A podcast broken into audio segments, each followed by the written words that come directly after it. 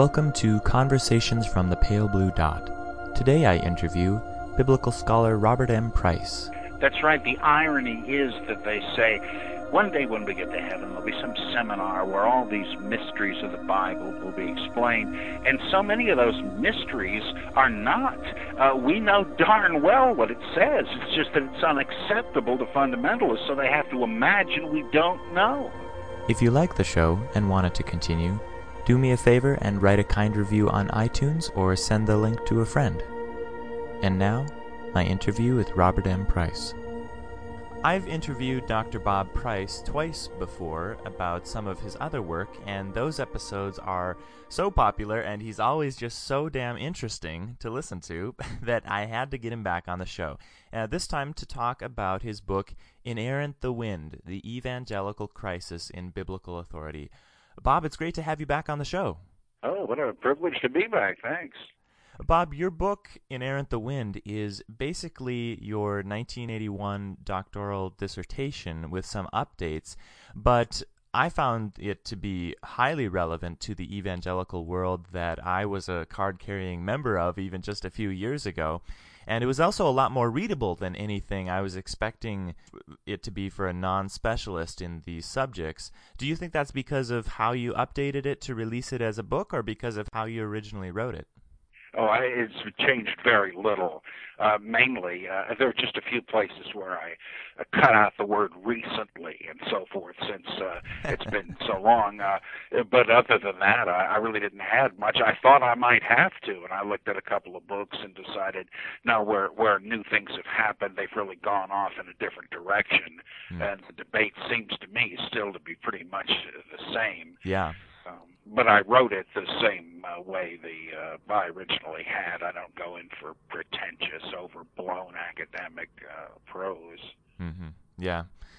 Well, you trace the origins of the current debate over the inerrancy of Scripture to Harold Lindsell's The Battle for the Bible in the 70s, I think that was. What was Lindsell's argument, and what was the early reaction to it among its readers, as far as you know? Well, he was a Southern Baptist, and uh, he uh, didn't actually originate this de novo. I think actually uh, Clark Pinnock had uh, started it when he was a militant uh, conservative uh, inerrantist teaching at a Southern Baptist seminary. Uh, Pinnock died just recently. I'm so sorry to uh, to say.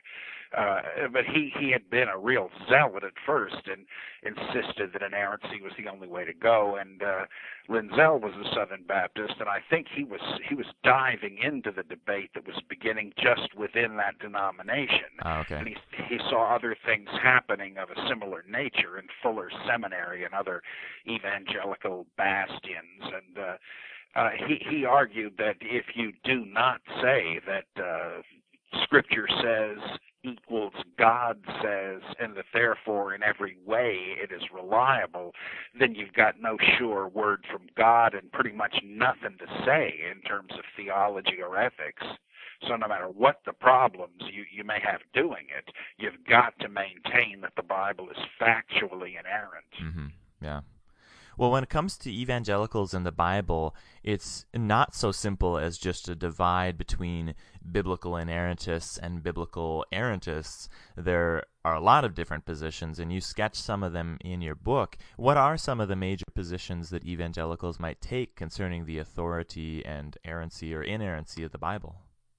Well, I I have never seen anyone else uh, except Robert K. Johnston. He he did try to uh, delineate a couple of different nuances, but it became apparent to me the more I read that you had uh, about five different evangelical views of biblical authority that nonetheless rejected inerrancy, and that they were all, I think, unwittingly conforming more or less, or should I say, evolving in the direction of other uh, theological approaches that they hadn't agreed with and, and might not still. And there was an irony in that. For instance, uh, there was the view that uh, Daniel Fuller, the son of Charles Fuller, for whom Fuller Seminary was named, he took the view of limited inerrancy.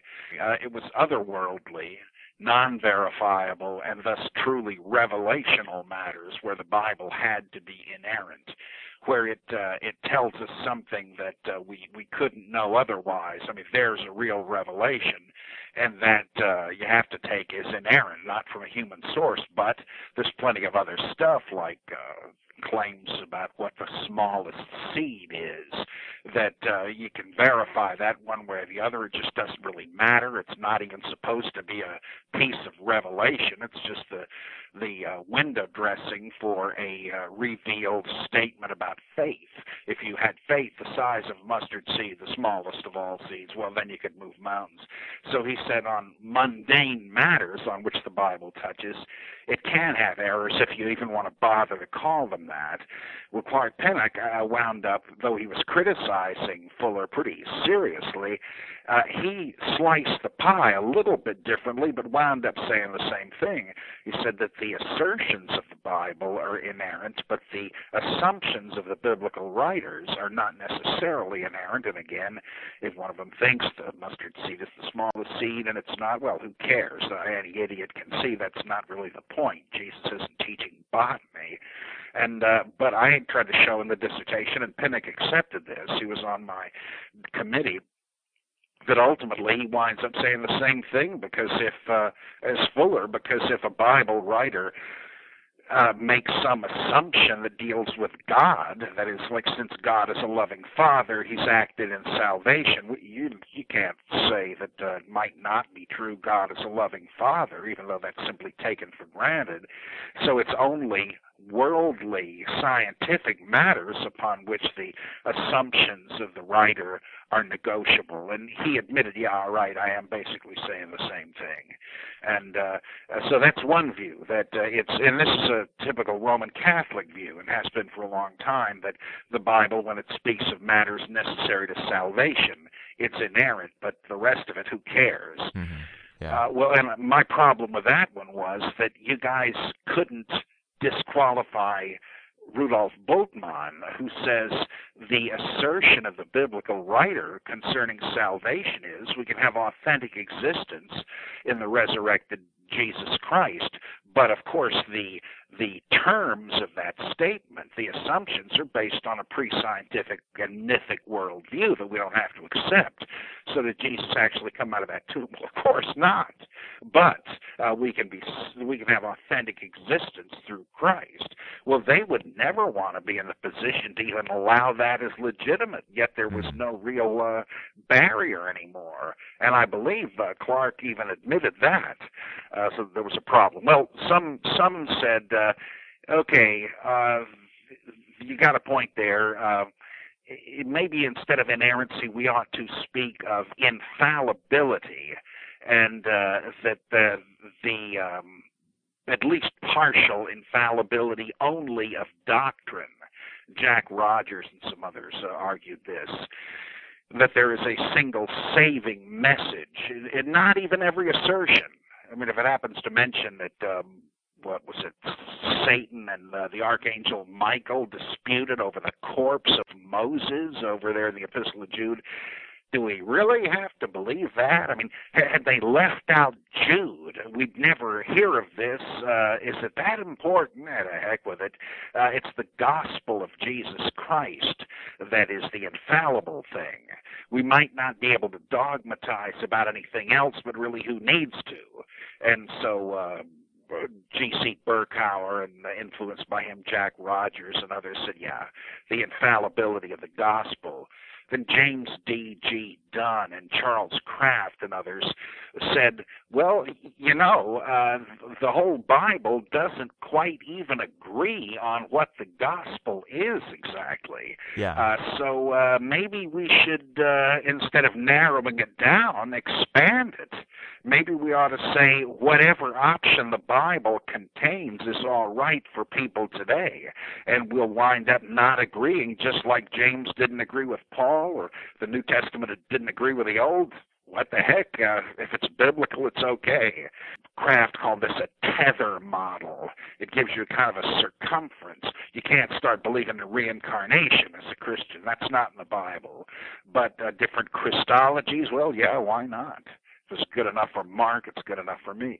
Then others said, um, others like uh, feminists, for instance, took it a different way. They said maybe it's a matter of dropping the cultural assumptions of the Bible, and who cares about the factual matters, uh, even in terms of ethical teaching. If it says women shut up and stay barefoot and pregnant, let's admit it says that, but let's just say it's a relic of the age in which they lived. It's not really integral to the Christian gospel and doesn't derive from it, just forget it. I mean, we know it said not to wear makeup and uh, and jewelry and First Peter. We don't care about that. Why is this any different?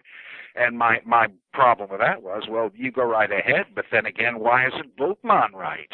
Why not say that supernaturalism is a vestige of an outworn age? Uh-huh. And then finally, the fifth one was uh, the uh, Catholicizing view. Robert Weber and others, uh, Webber, another great evangelical spokesman, uh, dead a number of years now, he uh, said that. Uh, all right, we can't uh, have unanimity among the New Testament writers. They disagreed.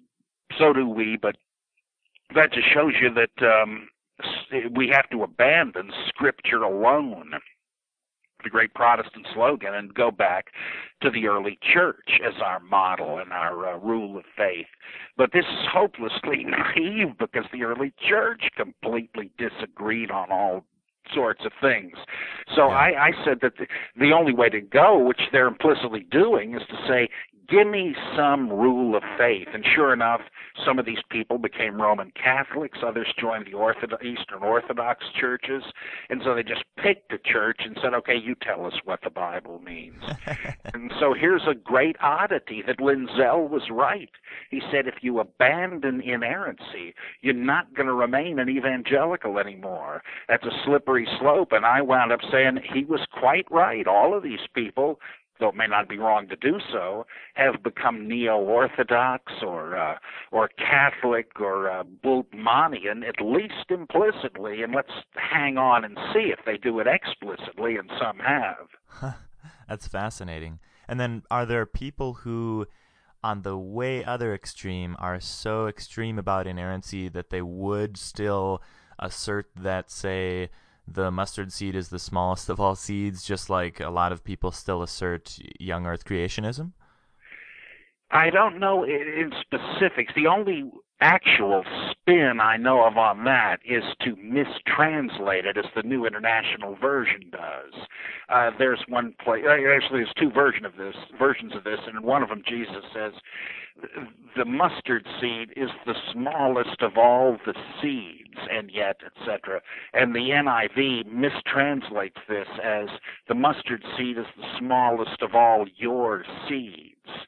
Now, of course, Jesus, being like Klaatu, a space alien, uh, knows better, but he's speaking to these ignorant Earthmen, and that's the smallest they know. That's gratuitous. It doesn't have that pronoun in the original. I don't know what they do with the other version in which he says it's the smallest seed on the earth.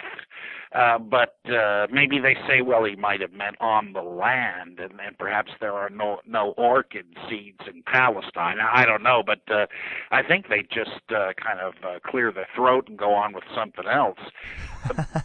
but with with there are two others. Of course, harmonization remains the big strategy. Like mm-hmm. Lindsell said that, uh, how about these denial stories where Peter is shown denying a blue streak. You were with this Jesus, weren't you? Jesus said, never heard of him.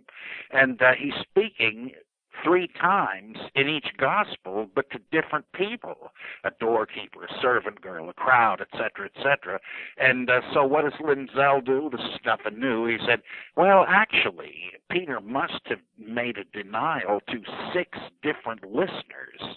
Uh, D.F. Strauss pointed out way back in the 19th century that if you're really consistent, he had to have denied Jesus eight or nine times. He already knew about this subterfuge. But you see what you wind up with there. Each given denial is factually true, but all the Gospels are wrong because they clearly tell a story in which he denies Jesus three times. Yeah. But he didn't. He died, denied him six or eight times. And so what is the difference between this and what they damn scholars for doing by, like, for instance, saying we prefer Q to Matthew, a hypothetical original that's a bit different. Well, I can see why they'd be upset about that, but they're doing the same thing. Uh, this this hypothetical original that we've cobbled together, that's what really happened. So that they harmonize and then sometimes they will say, well, it depends on what you mean by an error. What we consider an error, would they have had the same standards of precision? Uh, maybe not. Edward uh, Harrison uh, out at uh, Fuller Seminary said this, I think, in the 50s.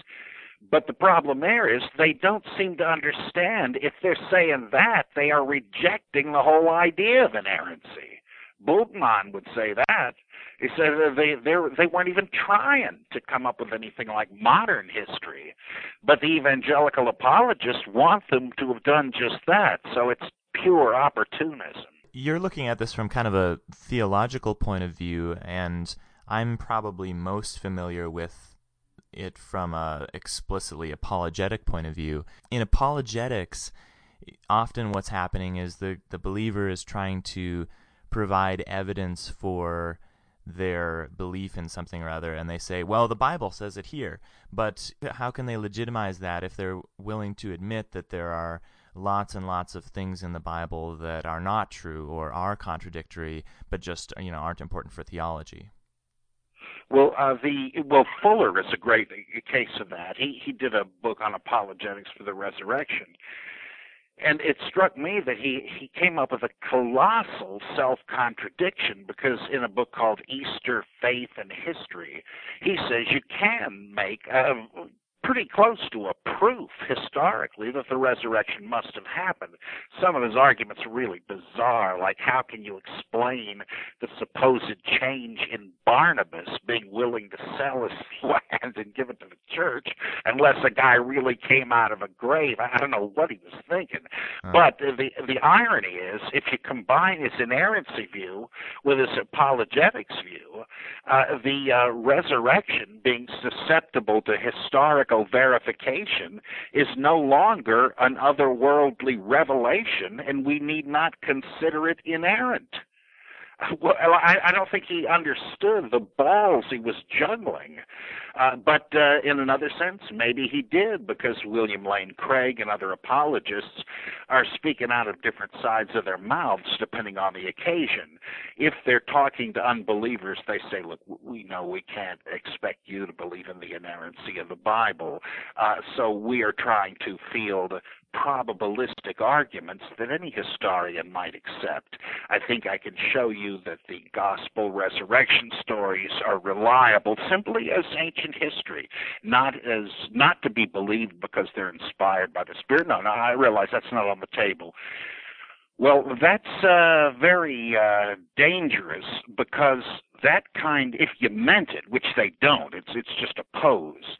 But but many young apologists like me uh, did mean it, and uh, we began to realize, well, if if on this crucial thing, probability is good enough that we have to be able to show it's probable, uh, then you've stepped into the marshy bog uh, of, of genuine historiography, and it's difficult to put the other hat back on. Uh, you, you, it's like a double truth theory. Uh, if, if it's really if it really takes probabilistic weighing of possibilities, that implies a tentative judgment in case other evidence were to come up. But wait a minute, I'm as a Christian, I'm supposed to believe this. Well, Craig and the others find no problem because they're just pretending to be objective anyway. They adopt the posture of the old uh, 18th century rationalists who said, uh, look, we all believe the Bible is based on eyewitness testimony, don't we? It's just a question of whether there was any supernatural causation. Uh, and so they try to refute the, the swoon theory, which says, well, the Bible must be right when it describes the crucifixion, and when it describes uh, appearances of Jesus afterward. But suppose he just swooned on the cross. Yeah, that's it.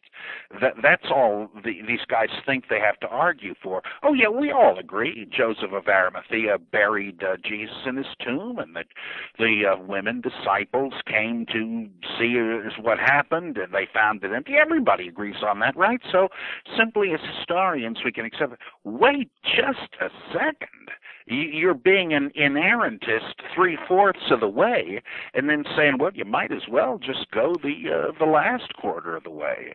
So they're they're really um, perhaps self-deceptive, but they're being deceptive, and they're assuming it's inerrant and that you too will think it is inerrant, and so it's nothing but a sham. But those who do take it uh, with this mere probability approach are not long for the evangelical community. Uh, like me and many others, they're eventually going to bid Toyland goodbye and head into actual New Testament scholarship. I'm waiting for Mike Licona to do that a big apologist, yeah. uh, protege of Gary uh, Habermas. I've talked to him enough. He is so smart. He's got to see through the bogus arguments that he's he's captivated by. I'm waiting to see him uh, turn coat. Yeah, I had a discussion with Mike, and we came to a, a point in our dialogue about the evidence for the resurrection.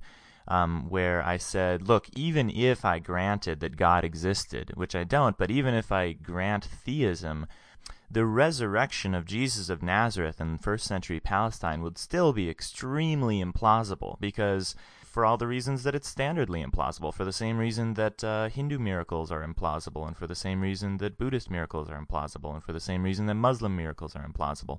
And he said, well, okay, but if we knew that God existed and if we knew that an all-powerful being wanted to raise Jesus from the dead, then Which we the, don't. I know, and I'm just like, yeah, but that's the whole point. We don't know something like that. I mean, that's just like saying if we knew that you know uh, God wanted to perform some Hindu, Hindu miracle, then the Hindu mir- the probability that the Hindu miracle happened uh, gets close to it. But the, we don't know that. That's the whole point. So I wonder if eventually he's gonna see through that, uh, like you say. Yeah, he's too smart not to. The the great refutation of all of this nonsense. I forget who did does this cartoon, but there's some internet cartoon called Jesus and Mo, yeah. where it's this, these dialogue between Jesus and Muhammad each time. Cartoon. I'm surprised they're still alive. Uh, and uh, in one of them, Jesus is arguing for his own resurrection, and Muhammad said, "That's silly. That's just like uh, arguing that uh, there must be an Emerald City of Oz, because otherwise, where does the yellow brick road lead? You, Yep. you can't just argue for one part of a story from another part of the same story." Yeah, that's uh that's a lot of what uh, historical apologetics is. What you were saying earlier about the kind of double truth stance reminds me a lot of William Lane Craig, where he will almost explicitly endorse a kind of double truth theory, where he'll say, you know, there's a difference between how I show Christianity be, to be true and how I know Christianity to, to be true, and how I show Christianity to be true is with arguments and these evidence and things like that. But then really the evidence doesn't matter because then that would mean that people who don't have access to that information aren't justified to believe in Christianity. And we can't have that. So there has to be like a direct line to the Holy Spirit, and that justifies faith. And these arguments don't actually matter in some way. Yeah. And that's it's very confusing. Yeah, it's uh, he's just so lucky that the facts happen to back up this gut feeling he has. it's no different than the teenage Mormon apologist saying, "Well, I get this this swelling feeling in my stomach when I ask God to verify that the Book of Mormon is true." Yeah, that really proves something. As John Warwick Montgomery used to say, "How do you know it's not just indigestion?" uh, it's uh, it's absurd. It's what Derrida calls presence metaphysics. It just seems self-evident to you. Well, a lot of things seem self-evident to a lot of idiots. Uh, that just means nothing, and and it just shows. Uh, Craig is nothing but an opportunist. He says, if I uh, fail to convince you, you ought to believe anyway. It just means I must have done a poor job. Well, in other words, it just doesn't make any difference what you say. Can't you just walk down to the front? I see that hand. You come forward tonight in this stadium. That, that's all that's really going on. Uh, you can't uh, make a historical snap judgment. No historian does that about anything. And they're just baggy pants medicine show frauds. Like I hate to, to say that. I would not say that about Clark Pinnock, for instance, as a uh, as a theologian, he's very sophisticated and wrote very interesting stuff. I wouldn't say that about Jack Rogers or a bunch of these people as theologians. That's a different game. But this kind of thing is just a cheap sham. Um, Bob, I'm going to do something dangerous and ask you to be a psychologist for a moment because I've never really understood literal inerrancy since there are so many direct and obvious contradictions and errors in the in the Bible. I mean, how could there not be? It's a it's a library of books written by dozens of people of several different worldviews across more than a millennium of time. Uh, whether or not it has errors and contradictions is in such a vast library of ancient human thought really only becomes an issue when somebody makes the outrageous claim that the whole thing is word for word flawless. But uh, how I want to know how does anyone really believe that if they've actually read the Bible? Well, because they've read it under coaching. They've been told by the people that got them converted that the Bible is a massive set of jigsaw puzzle pieces. And if you put all the verses taken out of context, the ones they care about, of course, most of them are re- irrelevant, like the whole Old Testament practically. Uh, if you take the relevant verses out of context and put them together the right way, uh, you'll get a, a theological system. And inerrancy only matters as the guarantee that we're entitled to take those verses seriously like they tell you to witness with the Roman road to salvation.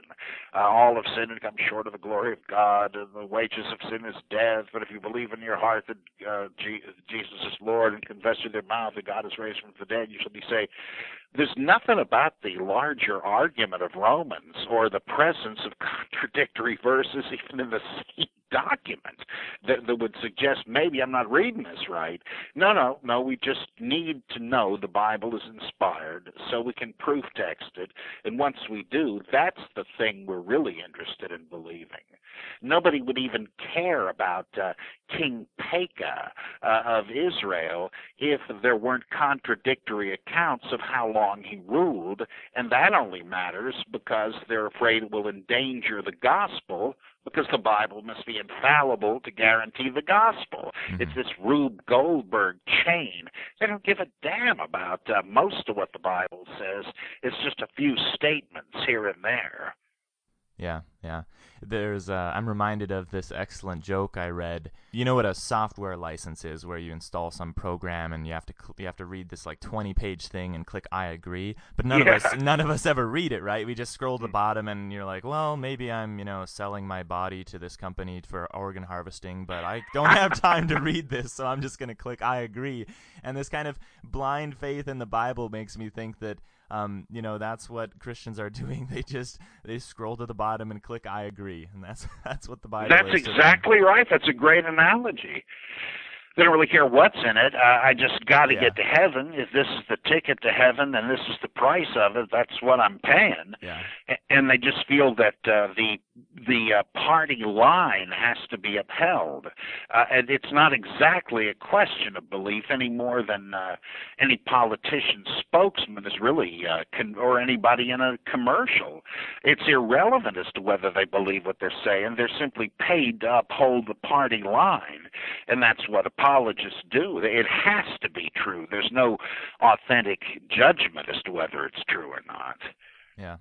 Well, I do say that I have some sympathy for believing inerrantists because I remember that what that was like. I was a believing inerrantist at one point, and I remember, um, you know, like you say, being coached in how I read the Bible, and so I kind of accepted that it all had to be true, and all the apparent contradictions and just bizarre absurdities had some kind of explanation. And I would actually get mad at people who point them out, pointed those things out as errors or contradictions and say, well, how how can you know that there's not you know some you know roundabout way or whatever that this all really makes sense? You know, you're not you think you're God, you think you know everything, and then it was only later that I realized how incredibly backward that was. Um, but it's a very common it's a very common perspective, and I, I kind of psychologically sympathize with it because that's how my psychology worked at one point. Well, it's a matter. That's what presuppositionalism, uh, with Van Til and his successors, uh, makes explicit. They say that uh, it's almost like uh, Thomas Kuhn in the paradigm revolution business. Your worldview carries its own criteria of, of mm-hmm. probability and plausibility. Uh, if if this is the the way we put things together, then we have a reading for all evidence, and uh, it's going to be deemed plausible insofar as it fits our paradigm. Uh, if it doesn't, it's problematical, but we can come up with a place for everything. So, since the inerrantist is committed to the belief the Bible is true, any kind of trick that'll get the Bible off the hook is consistent because it's consistent with what he wants to believe, whether it's consistent with another argument he uses or not. So yeah, they're consistent, just uh, not with with the standard you would think and uh, that's the problem. I remember once uh, in high school, I was at the shopping mall witnessing with somebody else from our youth group, and she said to someone, "Well, the Bible's got to be the Word of God, don't you see? Because despite its length and the dates and the authors, there are no contradictions." And I immediately thought, "Well, wait a minute." In church, we're all the time hearing about how, yes, there are apparent contradictions, but since we know it's inspired, there must be a way out of them. Doesn't that mean that uh, the outsider would uh, would see contradictions and and not readily believe it's inspired? We have to get them to believe it's inspired another way, a prior decision for Christ, which is a decision for our creed, and then they'll see the need to uh, put everything in in line. So I, it suddenly dawned on me we were talking out of both sides of our mouths, depending on who the mm-hmm. audience was. Yeah, yeah. Well, I think to some believers who might be listening, it'll sound like you and I have been trashing on the Bible the whole interview.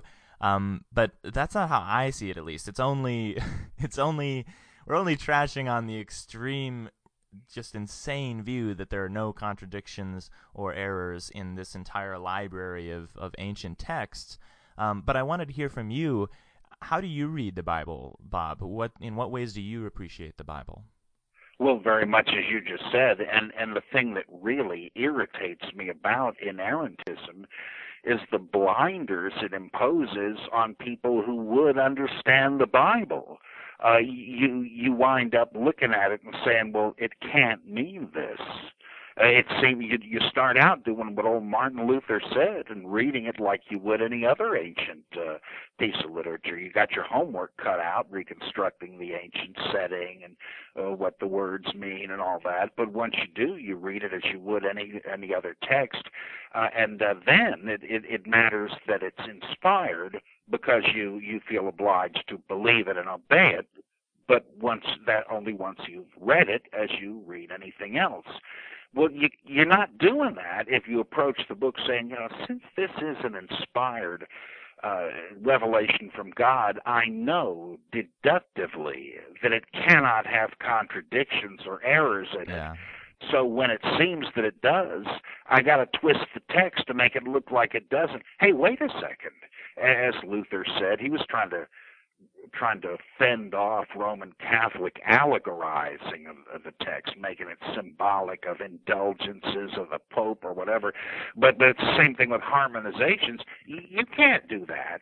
If you can feed the Bible through the meat grinder of your theology, you don't even need the Bible anyway. Uh, so I admit that uh, reading it as Luther said to, uh, brings in biblical criticism, and you really cannot use the Bible as a as an oracle book of theology and ethics anymore. You really do see that it is uh, very complex matter, and and it does not uh, admit of of allowing you to dogmatize on it. So the jig is up, the game is over. You, you really have to treat the Bible in a different way than evangelicals do. So I see why they fear it, but you just can't reject it because you don't like it. Uh, it's if you have to be fearless about the Bible uh, to see what it says, and if you love the Bible, it really doesn't matter what it says. You're glad to know it. Uh, and okay, things are tough. It's not as easy as fundamentalists want it to be. But let's just uh, put away childish things and get used to that. Hmm.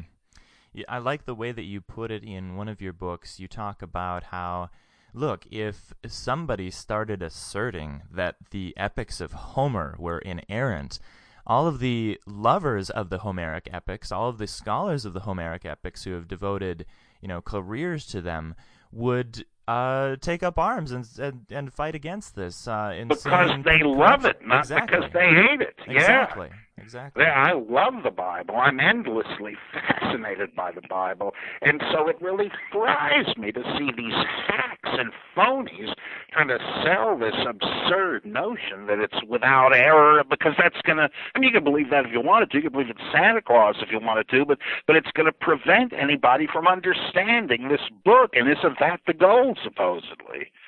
I've experienced that personally, Bob, uh, coming out of the deductive mode of reading the Bible, as you say, where I suddenly started to realize the integration that some of the texts had with other ancient cultures, other Near East ancient cultures. I started to see the way that um, it had kind of uh, synthesized or, or copied from those ancient cultures. I started to see um, the complexity of the cosmology. It wasn't just, you know, creation ex nihilo, um, there was something more complex in there that fit with the ancient Near East, um, other ancient Near East uh, cosmologies. I mean, there's a lot of really incredible, interesting things in that set of ancient books that you can't see if you've decided deductively beforehand that it has to be literally true. That's right. The irony is that they say one day when we get to heaven, there'll be some seminar where all these mysteries of the Bible will be explained.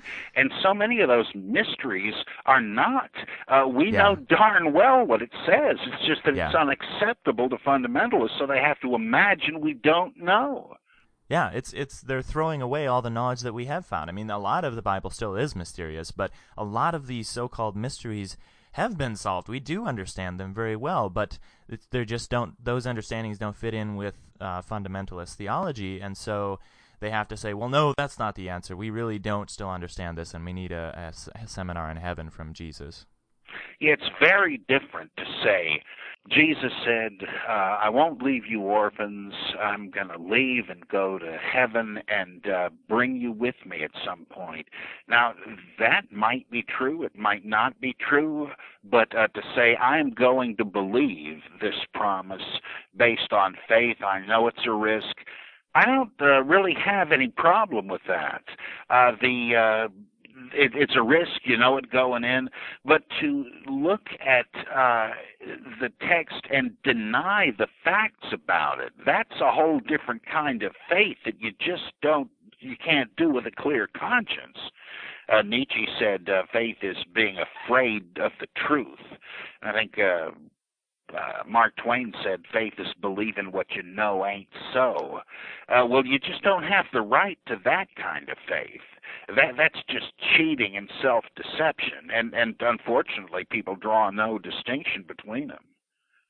You know, actually, I think the same distinction was made by one previous guest of mine, James Sennett, who is a philosopher, and he talked about the nature of faith, and he said, look, we all engaged in faith to some level throughout our daily lives just because we don't have time to get robust evidence for everything, mm. you know, that we believe in order to get through the day. Um, but faith, the kind of faith that believes something in total contradiction to all the evidence, that's another kind of faith. And he, uh, I think he maybe mentioned something about the word faith and what it meant in the Greek in in Paul and stuff like that, and he, he made an argument as to whether as to to the idea that that kind of faith is not the kind of faith that means believe in contradiction to the evidence. But I don't really know the Greek, so I couldn't comment. Yeah, I don't think nuances like that uh, occur in it. I, in fact, I think uh, faith very often, even in Paul, just means the Christian religion. I think we've we've had a lot of over theologizing of it to try to squeeze in revivalism all over the place. Mm-hmm. Like believing in Christ means having a personal relationship with Him. That is utter nonsense, uh, and it's just your religious allegiance. It doesn't necessarily mean any more than that, or all this agape. Oh, this means a certain type of. No, it doesn't. And there's just so much mystification of the text in the interest of theology. Uh, it's uh, it's just funny to see. Now, Bob, when you were having this change of mind within yourself uh, a long time ago about what the Bible meant and how to read it, what was your experience? Did the Bible did the Bible seem very dim at first because you'd lo- it had lost its central importance to the universe, or was it more exciting immediately, or what was your journey? I had a sense of anxiety but uh, the limited inerrancy thing appealed to me uh, to to have the the liberty to get real about the thing. I didn't uh-huh. yet see that there were big problems even with a single gospel or consistent theology, but to admit, yeah, all right, that there are uh, errors in the Bible, it just doesn't matter. That was uh, a great uh, liberation, and uh, I guess what uh, what really shook me up though was shortly thereafter finding out about the the uh, the errors of uh, historical apologetics because I had moved on to this marshy ground of probabilis- probabilistic judgment to defend the thing, and there was no way to go back. I couldn't just pretend it was believable by faith. Uh, and uh, that really, I think, uh, was the the thing that destroyed my my uh, faith in the Bible. I continued to love it and and I was excited that it was much more understandable. And and once I dropped evangelicalism, I hate to say this, but it was like being born again. Uh the the world and everybody in it looked so much different and more vibrant and vital to me and uh because it wasn't stuck in these categories the saved versus the unsaved and all of that uh so uh it it was there was a little anxiety but it was greater and greater liberation and freedom well, Bob, your love for the Bible really does come through in your works, and uh, I appreciate what you've written and, and, shared of your knowledge about the Bible. Uh, Bob, it's been a pleasure speaking to you again. Thanks for coming back on the show. Oh, you too. You're a great interviewer.